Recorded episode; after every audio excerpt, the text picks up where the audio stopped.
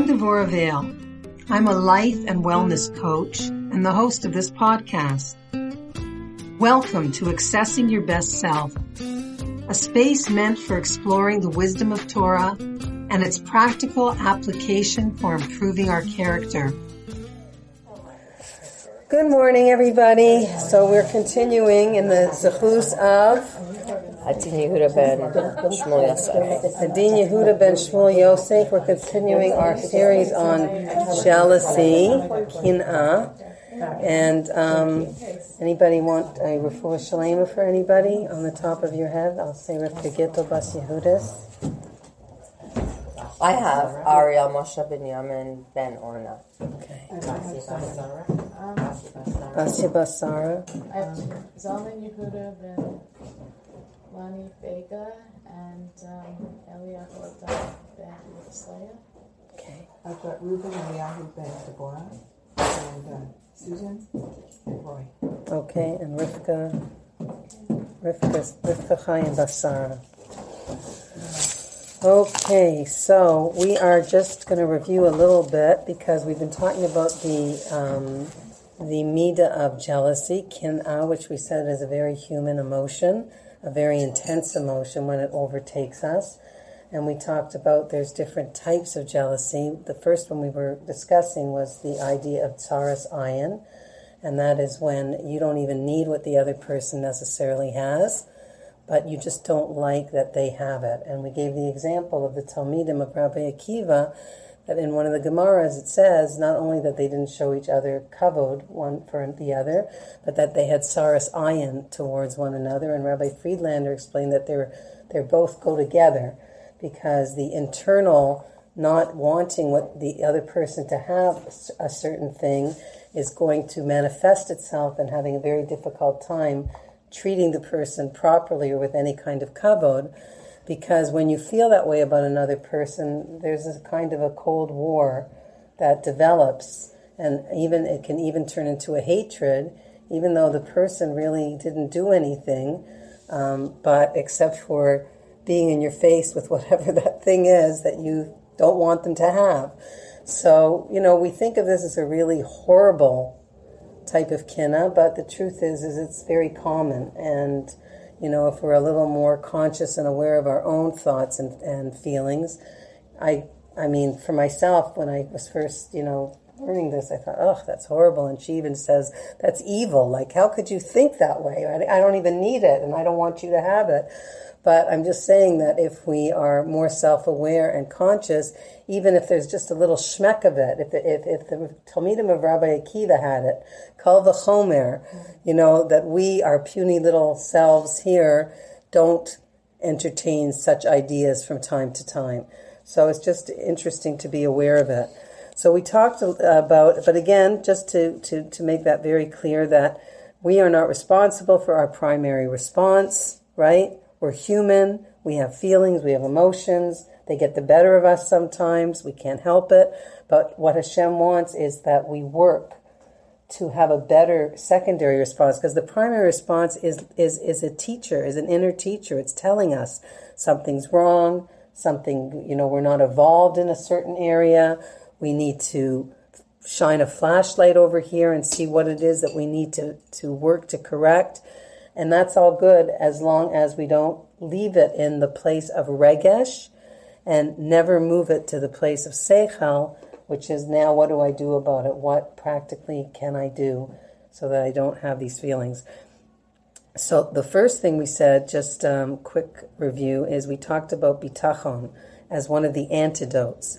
And we said that in the Gemara in Yoma, it says a person doesn't affect another person's good fortune even by a hair's breadth right? That nobody, we talked about the pizza pie, that nobody can take a slice of my pie, even though I have this illusion that you are taking a very big slice of my pie. Hey, what do you think you're doing? You know, there's not going to be enough left for me. You've just dove into the pool that I was, you know, that's my pool of, of resources. So bitachon is number one, this idea that no, every single person has his own pizza pie and nobody can take what is not yours what is not theirs. Anything I'm supposed to get, I'm going to get.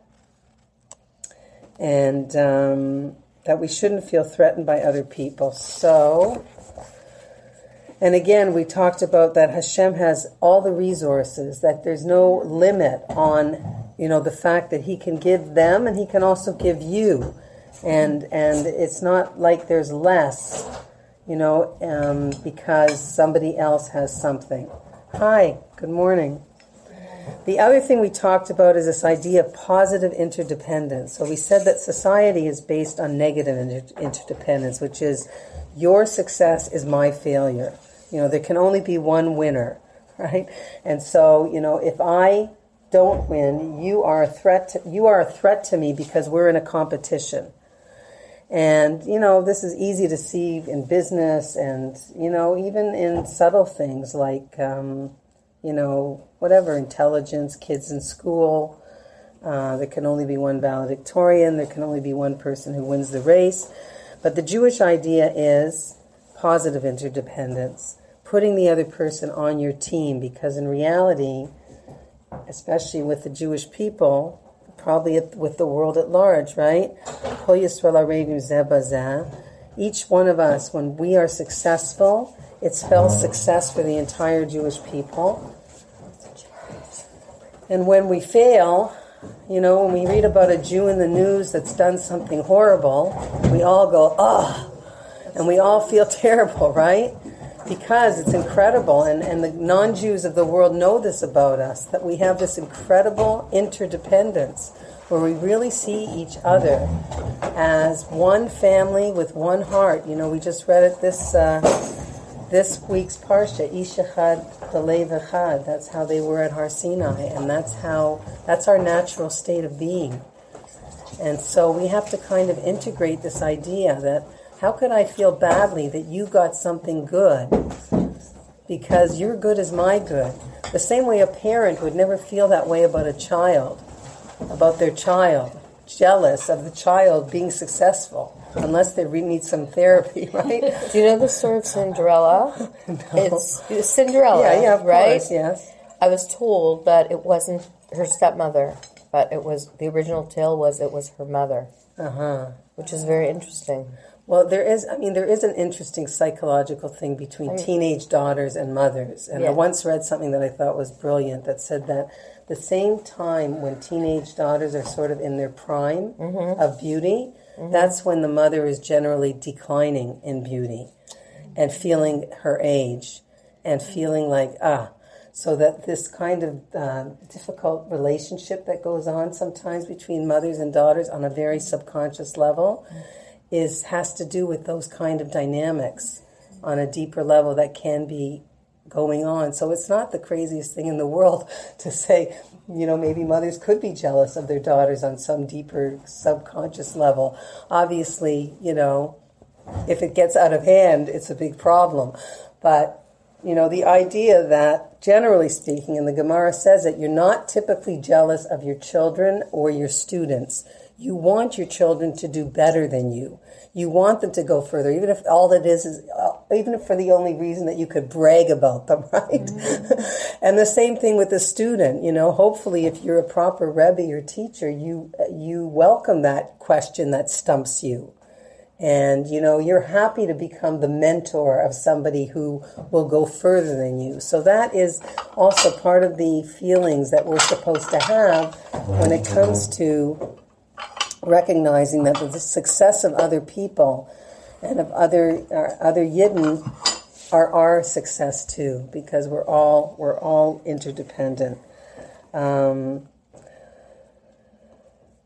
so, you know, it's almost like a little bit narcissistic that their success is my success, but that's how we're supposed to feel. And the more you invest in other people, even if it's emotionally and mentally, right? Even if you're playing the game that this is my child, this is my student, like how would I feel?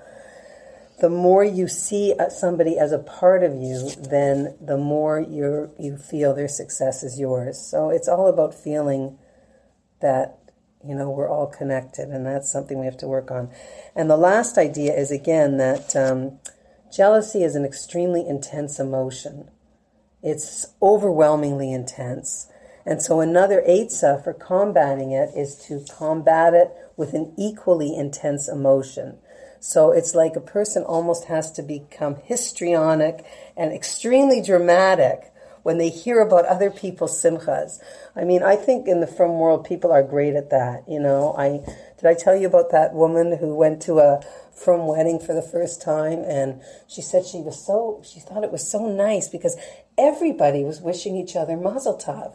You know, mm-hmm. mazel tov, mazel tov, mazel tov, mazel tov. Even if they weren't in the wedding party or they were just guests there. So she said she was going to try it out at a secular wedding. That you know, she went to some mm-hmm. secular wedding, which is the usual, right? And she's going up to people going mazel tov, and they're uh-huh. going.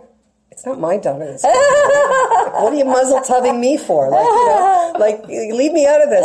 Whatever. The point is, is that we don't even recognize how just being in the frum world, so many things are built into, you know, this this this this learning of recognizing that it's everybody's simcha. You know, it's it's it makes us all proud. We've all got nachas from your kid, right? We all want your kid to do well. We all we're all you know bursting with pride. So that is something that we take for granted, but it is not out there in the world at large. I mean, the competitiveness is much much greater, and the kina that people have to deal with is huge. And then of course we have social media today, which you know obviously makes things even more extreme. And if you don't, if you don't even have the concepts that we know we have or are supposed to have, then it's really difficult to find your way back. You know, unless you had really good breeding or upbringing and you know great role models out there in the world, they just don't have the principles to to even measure themselves against. So we're Baruch Hashem, we're very blessed. We you know we're we're in the we're in the race at least. You know. Um, so you have to be zealous about wanting other people's good and extremely enthusiastic when you hear about somebody else's good. So again, you kind of, even if you're not feeling it, your first feeling is this pain, this stab. Ugh, I wish my daughter was getting married. Ugh, I wish, you know, my husband was doing well in business. Ugh, I wish this, I wish that. We kind of have to try and overcome that primary response with, amazing, that's fantastic, wow, that's great, right? And really try to put it on externally so that we become more and more convinced that we should feel very happy internally for, for somebody else. Okay. Um, so really that antidote is called ayin tova, right? So that's another antidote to kina and specifically tsaris ayin is to develop an ayin tova. We're going to talk more about that. Ayin tova is an intense way of seeing another person's success. Okay, it says in Mishle, Rekav atzamos kina, the rotting of the bones is jealousy. That jealousy makes Wow. the bones rot. Does anybody hear this? No. Yeah, so that's like very, very intense again, because to get to the bones, you first have to get through the muscles and the tissues and everything else until it gets into the bones. So it's a very destructive, self destructive type of emotion to have to go through life with and hold on to. So we don't want it. The same way we don't want to hold resentment and anger like our last series, right? Because the only person it hurts and destroys is us, right? We don't want to hold on to jealousy. So, um, also in in uh, Mishle in in uh, Tes Vav Pasuk Lamed, it says, "Good news makes the bones supple." So again, how you react to other people's good news will make the bones very, very healthy. And a Mishle Chaf Beis Tes, it says someone with a good eye will be blessed. So there's a lot of good reasons to try to develop this ayin tova. It also talks about the nefesh bracha, that a soul that blesses others will be healthy. And there's stories of great rabbis, right, who like would walk down the street and they'd say good morning to every house, like not even the person, you know, but just the idea of dispensing brachas as you go. And, you know, we can all do that if you go for a morning walk. Sometimes, you know, you walk down the street and you know your neighbors and you know what's going on in their house or some things, you know that they're having difficulty with this or that or illness or parnasa, and you can dispense brachas as you're walking around. and and and you know it, it exercises that bone of ayin tova of wanting good for others. Okay, so really, uh, Dina Schoonmaker says Shlomo Hamelech is like a, a therapist. He's telling us that your jealousy is ruining you, and if you want to be healthy, you have to have a good eye. That you have to let somebody else's good news make your day. So if you know, if you say to yourself, I want to be happy with your good news, it helps with physical and emotional health.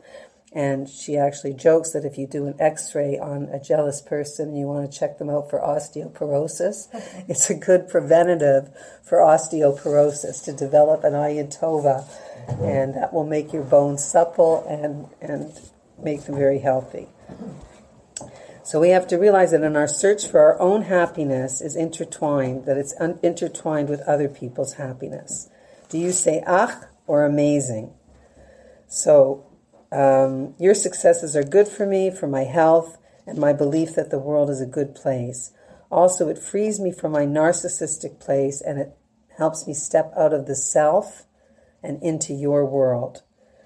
So she gives an image of people, you know, people love to climb mountains, right? I was just in Phoenix not so long ago. We had to climb a mountain, of course. I couldn't walk for like a week afterwards. But people like to climb mountains. So she's saying, what is that? Like, why is it that people like to climb a mountain and get to the top? Know, I got to the top finally, and there were all these people there discussing like recipes. It was like, could you leave? It took me two hours to get up here. Like, could we have a transcendental moment up here? You know, they should. They now have to have a sign at the top of any mountain. You call like, no cell phones allowed. You know, it's crazy. Anyway, but you know, people people go up a mountain, right? Because they want to feel their sense of smallness. They want to feel their the sense of the immensity of of the world around them, of the view, and they get this very exhilarating feeling. So, um, so she says the psychology behind it is that you get a bigger view of the world where you are only a tiny dot. You know, when you're on an airplane, you can feel that way too. Often when I look down, I say, wow, this is how Hashem sees us. Like we're all a bunch of little ants, but we think we're so important down there, right? But this is the true perspective, right? On the one hand, we are, but on the other hand, right? Anochi afar va'efer and bishvili nivra ha'olam. It's a very difficult balance to to walk with, but anyway, she says that when you get to the top of a mountain, it's exhilarating because you feel like it's not just about me. It's not just about my coffee. It's not just about my feelings. And it releases all these good feelings when you're up there and you get perspective and you realize that, you know, it's about other people. And the more we, um, the more we recognize and make and get joy out of other people's good, the more we can, you know, feel good. It, it, and it's a work. It's not easy. It's not an easy thing to do. And of course, there are things we want that other people have, and we can't help but feel, you know, why don't I have that? Why? Why? Yeah, go ahead, Sean. So I was visiting a friend this past um, this past week, and um, we were we were we were having a we were trying to have like a fun night because we each had different stresses. So she said, "I'm going to do something with you." So she took me. We went. We walked to a park near her. And there was snow all over the ground. It was freezing. She's like, "We are lying down in the snow, and we are looking up at the sky." At the stars, except it's a little bit cloudy. You can see the stars, right. and, and and it was really cool, like in both sense of the words. Like Did cool. you make snow? I thought you We did, Did you make a snow angel? we did not. She got really freezing, but she said the world. We're like this. She's like the world is so big, and it just like and just new up. perspective. So Makes if you you don't have a mountain, yeah, it was very calming. It was very good. Yeah, even just looking up at the sky, like we don't realize that we do not look up at the sky, right? And if you just, when you're walking or whatever, and you just stop and you look up at the sky, you know, it just, it, It's, it's, it's so healing. healing. It's or if you've ever gone to a cottage where there's no street lights and you see the stars, like Oh, that's yeah. Oh, it's amazing. There's nothing like All it. of those things One are year- putting things in perspective, and that brings joy, right? And also, you know, like Uh, uh, there's a Joni Mitchell song that I always quote this verse. Oh, She says. "I love you when I forget about me." Mm. Right? I love you when I forget about me because when you forget about you and you're whatever, you melt into the yeah. Was she with James Taylor at the time? I don't know. you can check that. You can Google that for oh, us. Oh, Carly. No, know, they it was both- Carole King. No, this is Joni Mitchell, our Canadian, our Canadian Joni folk Mitchell's singer. the one from out west. Right. Yeah, Carole King was with James Taylor. yeah, Right, but I'm you're talking right, about Carol Joni Mitchell. She's talking about Joni Mitchell. She's talking about. Oh, That's sorry. okay. That's Big okay. yellow taxi. Sorry. Yeah, sorry. big yellow taxi, right. Okay, so you have to look at the big world around you, right? And let the good that is happening to others. Okay.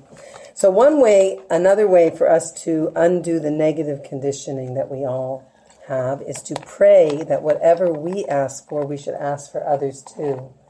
And we actually do this, right? Because, and she gives examples. She said, Could you let everyone's kid have a good year in school? Could you help everybody Oh, find so a shit up? Yeah, I want this for everyone, not just for me. Yeah, for Whatever sure. I want for Israel. me, you know, everybody wants that good. So, you know, it's also good to be specific, but you know, look at uh, when I teach after I read this, when I teach at Yesode, right? And I was like really looking at the kids as they're walking down the hall, and I was thinking, you know, if I was each of those kids' parents, right? Wouldn't I want my kid, like like she says, to be Chenedick, you know, that the teachers like him, that the friends like him, you know, isn't that what every parent hopes? You know, and I just was kind of looking at them with a different eye, mm-hmm. You know, as real and as all these hopes that every parent puts into, right, wanting good for their kids or whatever, and you can apply that so in Shemona Esrei, right, we say Sim Shalom Tova Uvracha Chen V'Chesed V'Rachamim Aleinu Ve'Al Kol Yisrael. So again, it's like the sweep of good fortune for everyone in Israel. Kol Yisrael, you know, again, it's this idea of positive interdependence. We want to be happy for your good news. We want to, you know, kvell over your excitement over something. So one of the homeworks that she gives is looking for looking for the tsaras ayin, the ouch that you feel when you hear happy news, and see if there's anybody that you have that with in your life, and you know start to uncondition yourself and combat the negative with this sweep of wanting good for everyone. Okay, so that's that. It's like when when they say you forgin for somebody else, you know? yeah, that's the word in Yiddish. It's Yeah, forgin. yeah, yeah, yeah. Right. I I just find that um, I'll go to a wedding and the venue's beautiful and the decor is beautiful and the food is delicious and and I'm like enjoying it vicariously through the bridal party and it disturbs me so much when I'll hear someone saying look how much money they put into this wedding and why do they need such uh, enormous centerpiece and why are they serving so much food and I feel like they're you're you, you, they didn't Hmm. Take it. it. out of your pocket. You know, just in, So what do you think that's that's motivated by? what what I what- don't know what it is. I just like I Well, feel you bad. You're it's invited. You're invited. You are a guest at someone's simcha. You have an obligation lucky to to be here. misamea chatan Yeah. v'kala. That's your that's your Right. mitzvah. That's on you. And then you hear people all these mutterings about how ostentatious It's and the wrong time it and place bothers because it's a me. conversation that we can have as a community, but it's the wrong time and place to do it at someone's specifics of Right. Yeah, that's a good right, point. right. Very good point. Yeah. Right. Yeah. Yeah. That's interesting. But and yeah, and it's taking away the joy, right? I just It's yeah, like- I just feel bad because you know they're your hosts. It's like going to somebody's house for Shabbos lunch and then complaining all the way home how elaborate and how delicious the food was. I, I think that's why. I'm not telling me that I'm wrong, but I guess in shul when they give if somebody has a, a happy moment, they give them the opportunity to lead tefillah.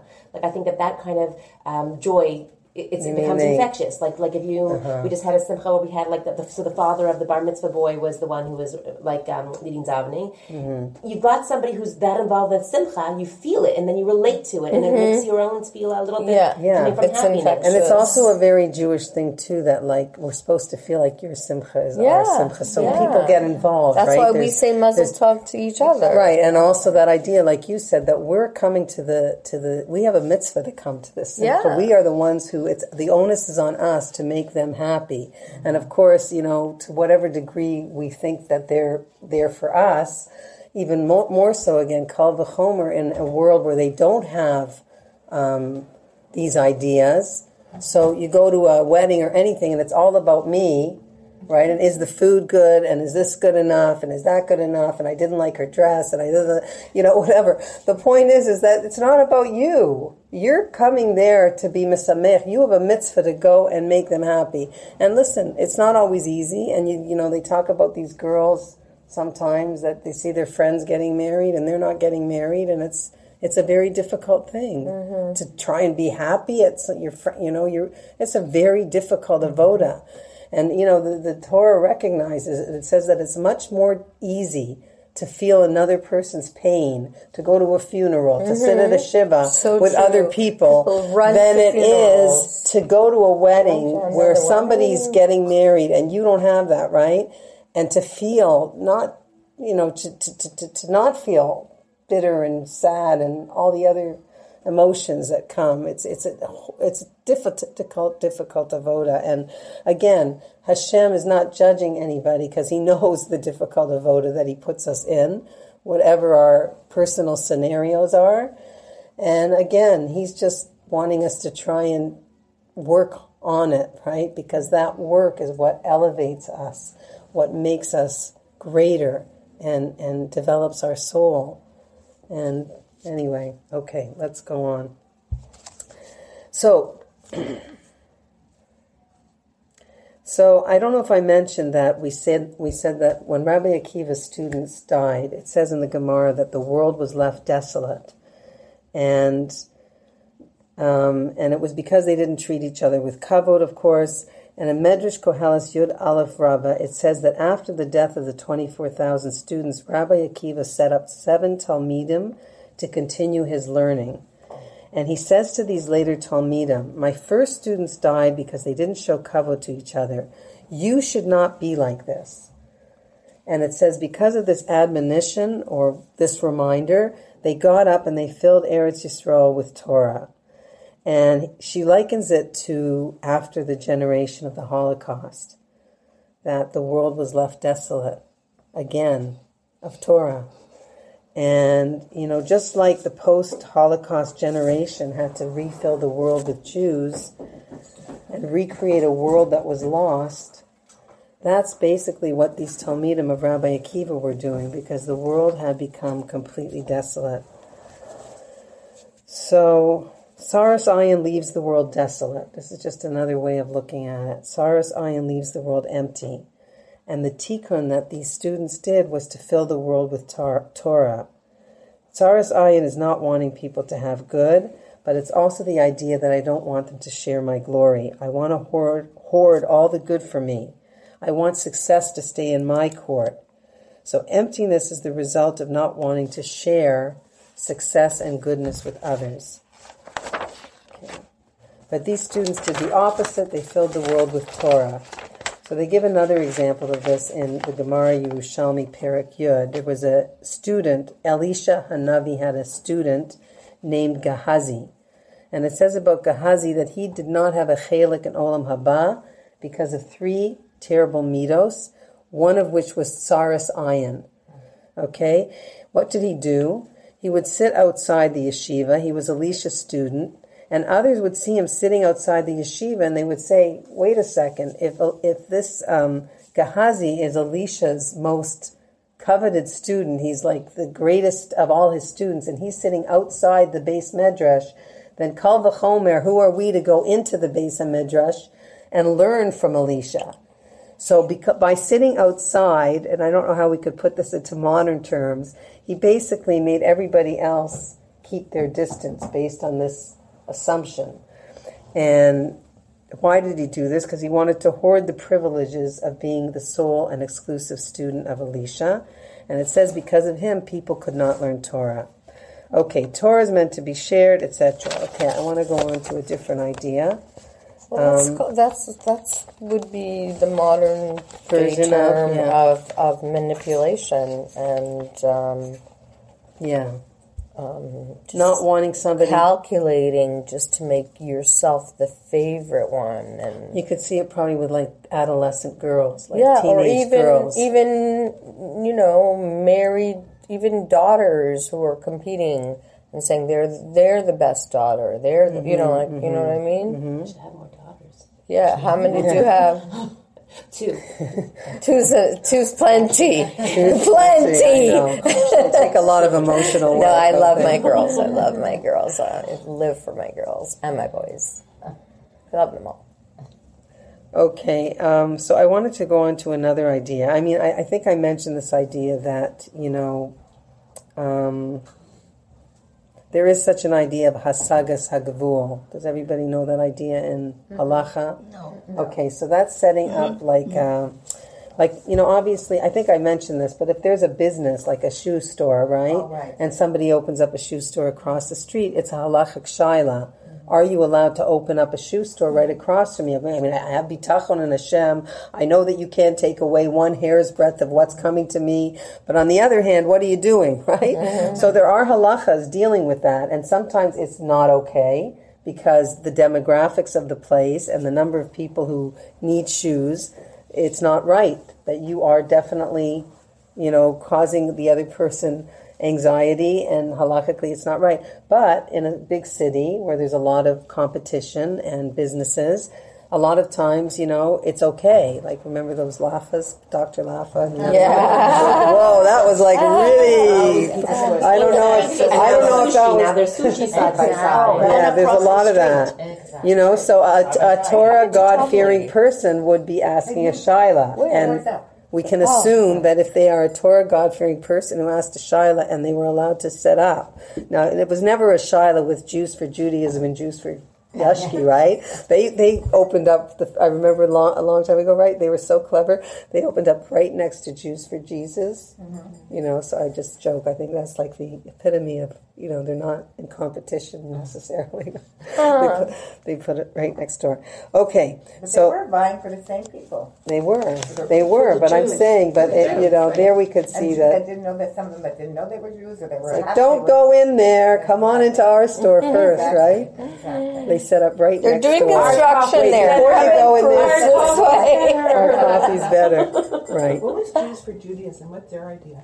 Their idea is to try and get Jews out of uh, Messianic Judaism. So the, the first Jews for Jesus opened up in some strip mall, I think, in Thornhill. Maybe that, that one right on Steeles, right? think Jews, Or- like it's okay to be Christian. No, there was and Jewish Leonard the same Sheppard time. Yeah, and exactly. Sheppard and Yeoman. So Jews for Judaism are Jews that are trying to bring Jews back to. Judaism instead of taking on another religion. Oh, so they, they can go next door. Yeah, so they literally opened up next door, and they would stand outside and say, you know, before you go to your a religion that isn't yours, why don't you come check out your own? So that was part of it. Okay, so there's a Mishnah in Avos that you're all familiar familiar with, Perek Daled. It says, "Who is the honored person?" And we know the answer is the one who honors other people, right? So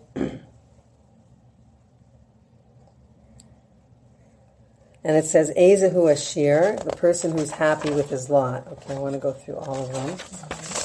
Okay, Ezehu Gibor, the one who's Kovesh Es Yitzro, right? The one who overcomes his Yetzer Hara. And Ezehu Chacham, one who learns. Halomed, good, you'll do the Hebrew for me. and Ezehu Mechubad, ha, Mechabed Es Atzibur or Chaviro? something? Chaviro, probably, who, who respects his his friend. So But not his enemy. Sorry, that Yeah, no, it doesn't say that. So the Jewish view of eh, these ideas is very different than this Mishnah in Pirkei Avos, right? Because the Jewish, I mean, the non-Jewish view, this the secular idea out there would be, you know, who is rich? Ezehu Ashir. Well, the person with the most money in his bank account. Obviously, he's the rich one, right? And who is strong? Well, the person that has a certain BMI, you know, his, his body mass index is like. And who is smart? Well, somebody with a very high IQ. That's, you know, he went to Harvard and then he did another degree and another degree and another degree.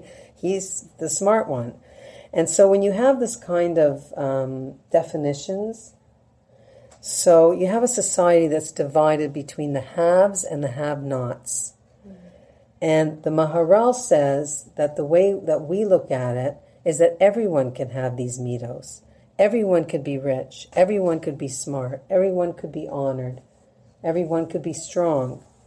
Because it's not a, it, it's not, it's, it's not part of a subjective value system, but they're intrinsically a part of you. So anyone can own these. So what is the answer in the Mishnah? You want to be rich? Well, you've got to be happy with what you have right? The rich person is the one who is sameach bechelko, who is happy with his portion. You want to be strong? Well, it's not about going to the gym and lifting weights. Start becoming strong by overcoming your Yetzer Hara, right? Whatever your particular Yetzer Hara is, whatever drags you down, whatever gets you upset, whatever tries, whatever voice it is, right? The Yetzer Hara has a very strong voice we need to recognize that the Yetzer Hara never quits. Right? It says that when you get up at five after eight, the Yetzer Hara was already up at quarter to eight, right? and he's already out of bed and dressed and showered and he's ready to go, right? and you're like, oh, I'm so tired. You know, the point is, it's like you've already lost, uh-huh. right? The, the Yetzer Hara, and every time you defeat your Yetzer Hara, right, if you read Rav Dessler's whole picture of the Yetzer Hara, Masilas Yesharim, every time you defeat the Yetzer Hara, you create you create an even stronger Yetzer Hara, right? It's just like I say, like if you go to the gym and you lift five pounds for your whole life, like are you going to build any muscles? No. But as soon as you start adding on weights, obviously it takes more energy, more more you know stress, etc. But that's how you build muscle. So the same is true with spiritual growth. You can't um, grow spiritually unless there's some kind of force that is trying to prevent you. And it's only by resisting that force and overcoming it that we grow, that we develop Wow. ourselves spiritually. I love that. Yeah. It's a great concept. And that's why the whole idea too is that if you continue to lift the same amount of weights, you know, that's not that you're not growing. You're you're just staying at the same place if that's even possible. Well, you're sort of maintaining you're maintaining a baseline, right? But you're not really growing and our whole purpose in this world is to grow. But when you pick up that new weight or when you move up, you know, I give the example of a Baal Tshuva, right? So a Baal, the person who's pre-Baal Tshuva, you know, if they ate at McDonald's their whole life, so the first few times after they've made this decision, actually Rabbi Hecht talked about that moment, if anybody was in shul, that moment where he was becoming frum and he had started to take on a lot of things, but it was Shabbos and he was with a whole bunch of friends who were not necessarily taking it that seriously, and they were all going into a cab to go to a different place in Manhattan where there was some party going on on Friday night. And he said he was standing there and he was about to get in. And he said to himself, and you could imagine the fight and the, the desire for the Yetzer Hara. Because I tell Jews, I say, don't you understand? The Yetzer Hara doesn't want you to be growing spiritually. It's very happy when you're just on, you know, what's what's it called? On autopilot, right? Or you know, not even realizing that there is no such thing as autopilot. Spiritual growth is like walking up a down escalator. Okay, it takes a lot of It's fun. which is fun, right? You have the right, right? So I you do got all the time. you have to have the right you have to have the right attitude, right? But what happens when you stop or you get tired? Whoa, right? And and the the Musar masters will say there is no such thing as standing still in this world. The same way everything is in motion, mm-hmm. right? There's no such thing as the planets just stopping. Everything is in motion. We are also always in motion, and we're either going up the down escalator or we're going. And you know, it doesn't mean that we never take time to rest or take our foot off the gas pedal and just enjoy our accomplishments.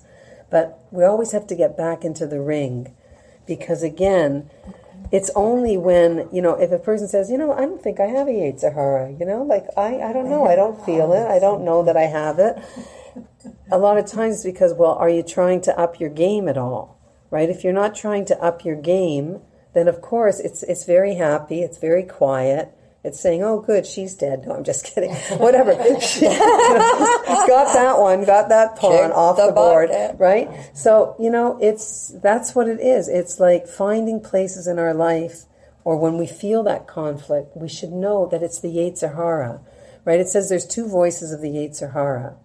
The, the Yetzer Hara either is the voice of I'm good enough. I mean, look at those schlemiels over there, right? I'm so much higher than they are. Look at what I do. I do all this stuff. I do a chesed. I do this. I do that. I go to shul every Shabbos. Whatever it is I do. And look, they don't do that. I'm much more Jewish. I'm much more, you know, whatever I am. That's the voice of the Yetzer Hara. The other voice of the Yetzer Hara, which is equally damaging, is, huh, you said you weren't going to speak Lashon Hara anymore. Well, I heard you. I heard you last night at the party. Why don't you just give it up, okay? Why don't you just give it up because you are never, never going to get there. You're the biggest blabbermouth around, right?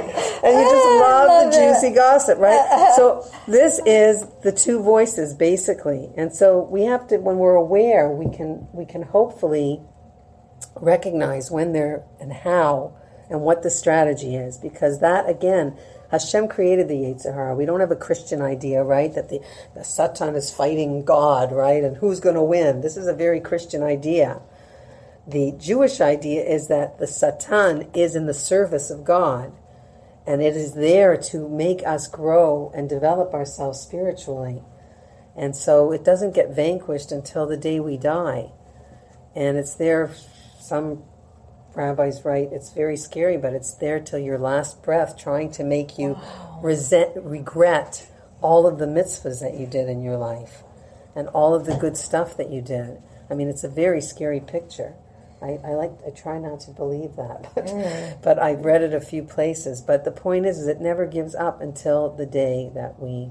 So it's a it's a constant work. Okay, let me just finish this idea. So the Maharal says, you know, all of these things are in your hands. You want to be strong, start overcoming your Yetzer Hara. You want to be honored. The answer is honor others. It doesn't say the one who is honored is the one who receives the most honor from others. Mm-hmm. Now, wouldn't you think? I mean, that would be the term, right? The one who's honored is the one who everybody, you know, wants to make a dinner for and wants to, you know, wants to sit next to. That's the one who's honored. Someone with a high status in society. But it doesn't say this. The Maharal says. It doesn't say a person. It doesn't say a person is honored if others respect him, because that's not something that's in our control all of these things are not in our control how much money we have in our bank whether we're going to be strong right whether we're going to be um, well happy okay no no i'm saying whether we're going to be honored but what is in our control is that we can decide how we're going to treat others. We're the ones who decide and it's the one who gives kavod to others the one who has their own sense of the dignity of themselves, of Ben Adam, of the godless of a human being, the one who's generally honored is the one who gives honor to others, the true kind of honor, right? So you have to be honor worthy yourself in order to see the spark of dignity in others and show it to them. Do you understand what I'm saying? The person himself is dignified, it's intrinsic. We know he has it because he sees the dignity in others. And that was the problem with the Talmidim. They were lacking inherent dignity, otherwise, they would have given honor to each other. So the person who is really honored, it's not that, you know, I'm waiting for other people to honor me and recognize me. It's that, the, again, the Maharal saying, you don't have to give that power to other people. It's not something external. It's something that you decide by virtue of the fact of that you have your own sense of your own dignity and because it because it's so real you can't help but see it in other people and so you're mechabed other people that tzelem elokim if you like that makes us all created in the image of god and that naturally makes people honor you. Okay? So that's the idea. Um, how are we doing with time? 1021. Okay. So again, he says, um, Rabbi Weissman said, "Shelo nahagu kavod zeh bazeh." They didn't. They misunderstood kavod. They basically were saying, if I see someone who has more than me, then I won't be as respected as much. You know, she says you can make this example even, you know, just with women in everyday life. You know, you're a big balas chesed and everyone knows that, but then another big chesed doer moves into the neighborhood, right? You were the challah lady of Toronto. Everybody knew your challahs were the best. You had the best recipe. And all of a sudden, you know, whatever, Miss whoever from Israel comes into town and she knows how to make challahs better than you. And now you feel diminished because you feel like, you know, my kavod is limited. Now they're giving it to her instead of me and I'm diminished because of it. I used to be the one that was the best at that.